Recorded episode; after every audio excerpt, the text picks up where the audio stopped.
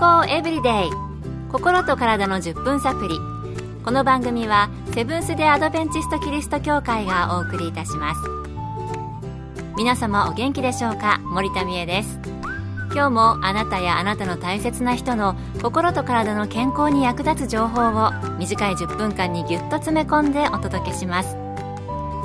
セブンス・デ・アドベンチスト・キリスト教会は社会奉仕をモットーに世界中で病院や学校も運営しています。日本でも東京神戸沖縄の3カ所の病院をはじめ福祉施設などの運営を通して皆様の健康と医療福祉の発展に携わってまいりました。なおこの番組は健康情報番組で医師のアドバイスや治療に代わるものではありません。すでに投薬を受けている方また病院に通われている方はかかりつけの医師の指導のもとこの番組の情報も参考になさってください子供の頃、瞬きを頻繁にしたり、首を無意識によく振ったり、あるいは風邪などひいているわけでもないのに咳払いをしたり、そんな症状をお持ちだった方もおられるかもしれません。また同じクラスや身近な人でそのような方がいて、チック症ではないかと思っていたことがある方、いらっしゃるのではないでしょうか。今日はチック症について、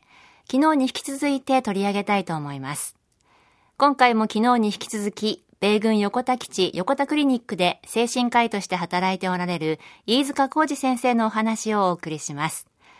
このチック症、昨日のお話ですと、5人に1人はそのような症状があり、100人に1人はチック症と診断されるというお話で、結構身近な症状なんですよね。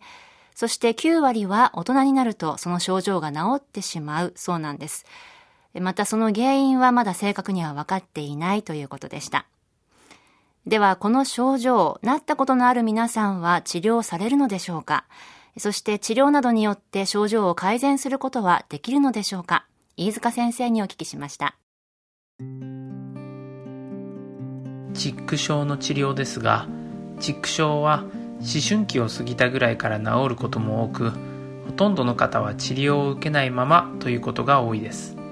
また本人も周りも特に気にならないほどの軽い症状の時はただの癖と納得して特に治療しないという方も多いです。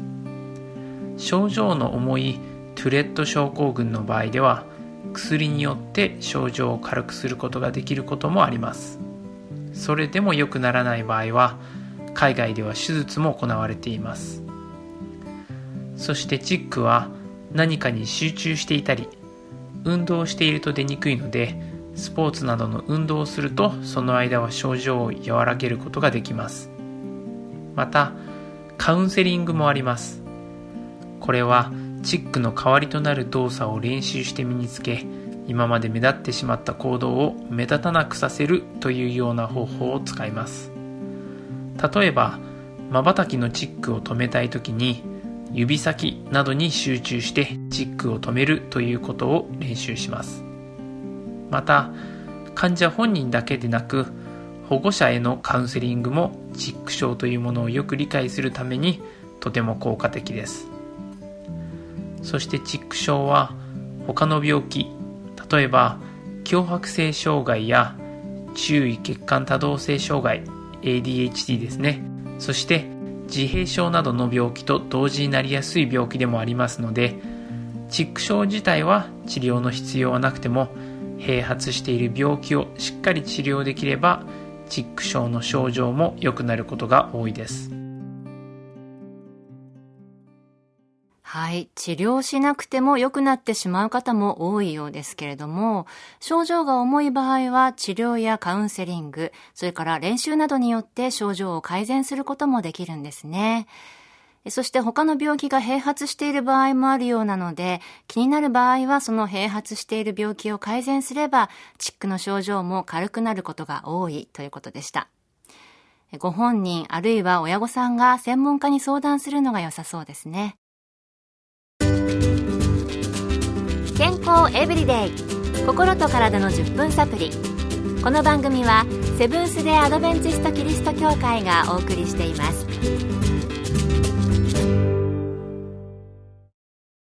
今日は前回に引き続きまして結構身近な病気、チック症について米軍横田基地横田クリニックの精神科医、飯塚浩二先生のお話をお送りしています。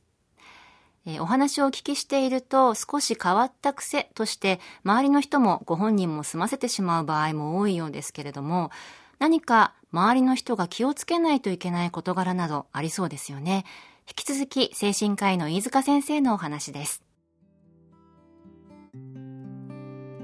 チック症の症状はその行為首振りや舌打ち咳払いなどのチックを頑張れば短い間なら我慢できるという人が多いためわざとやっていると思われたりただの癖だと思われたりしてストレスを感じることがよくあります。また人前で症状が出てしまって恥ずかしい思いをするなどということもあります。そのような時にからかったりやめなさいと注意をしてしまうとさらにストレスを感じてしまい悪化してしまう可能性があります。なのであまりチックには触れずに優しく接することで患者さんのストレスを和らげることが大切です。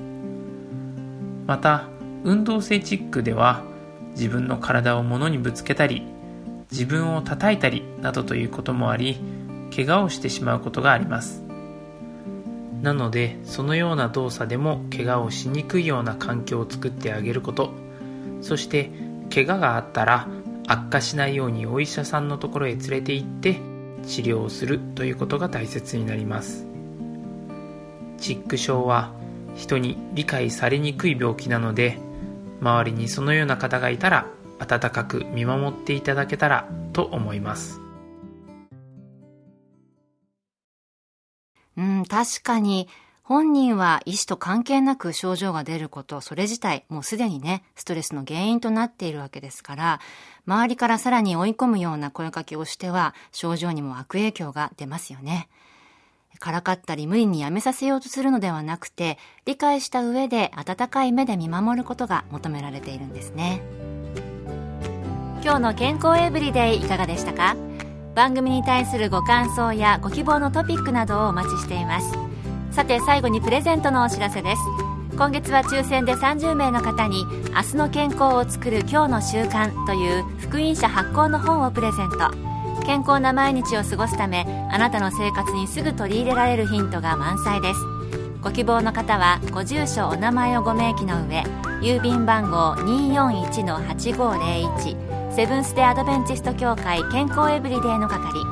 郵便番号241-8501セブンス・デ・アドベンチスト協会健康エブリデイの係までご応募ください。今月末の消印まで有効です。お待ちしています。健康エブリデイ。心と体の10分サプリ。この番組はセブンス・デ・アドベンチスト・キリスト教会がお送りいたしました。明日もあなたとお会いできることを楽しみにしています。それでは皆さん Have a nice day!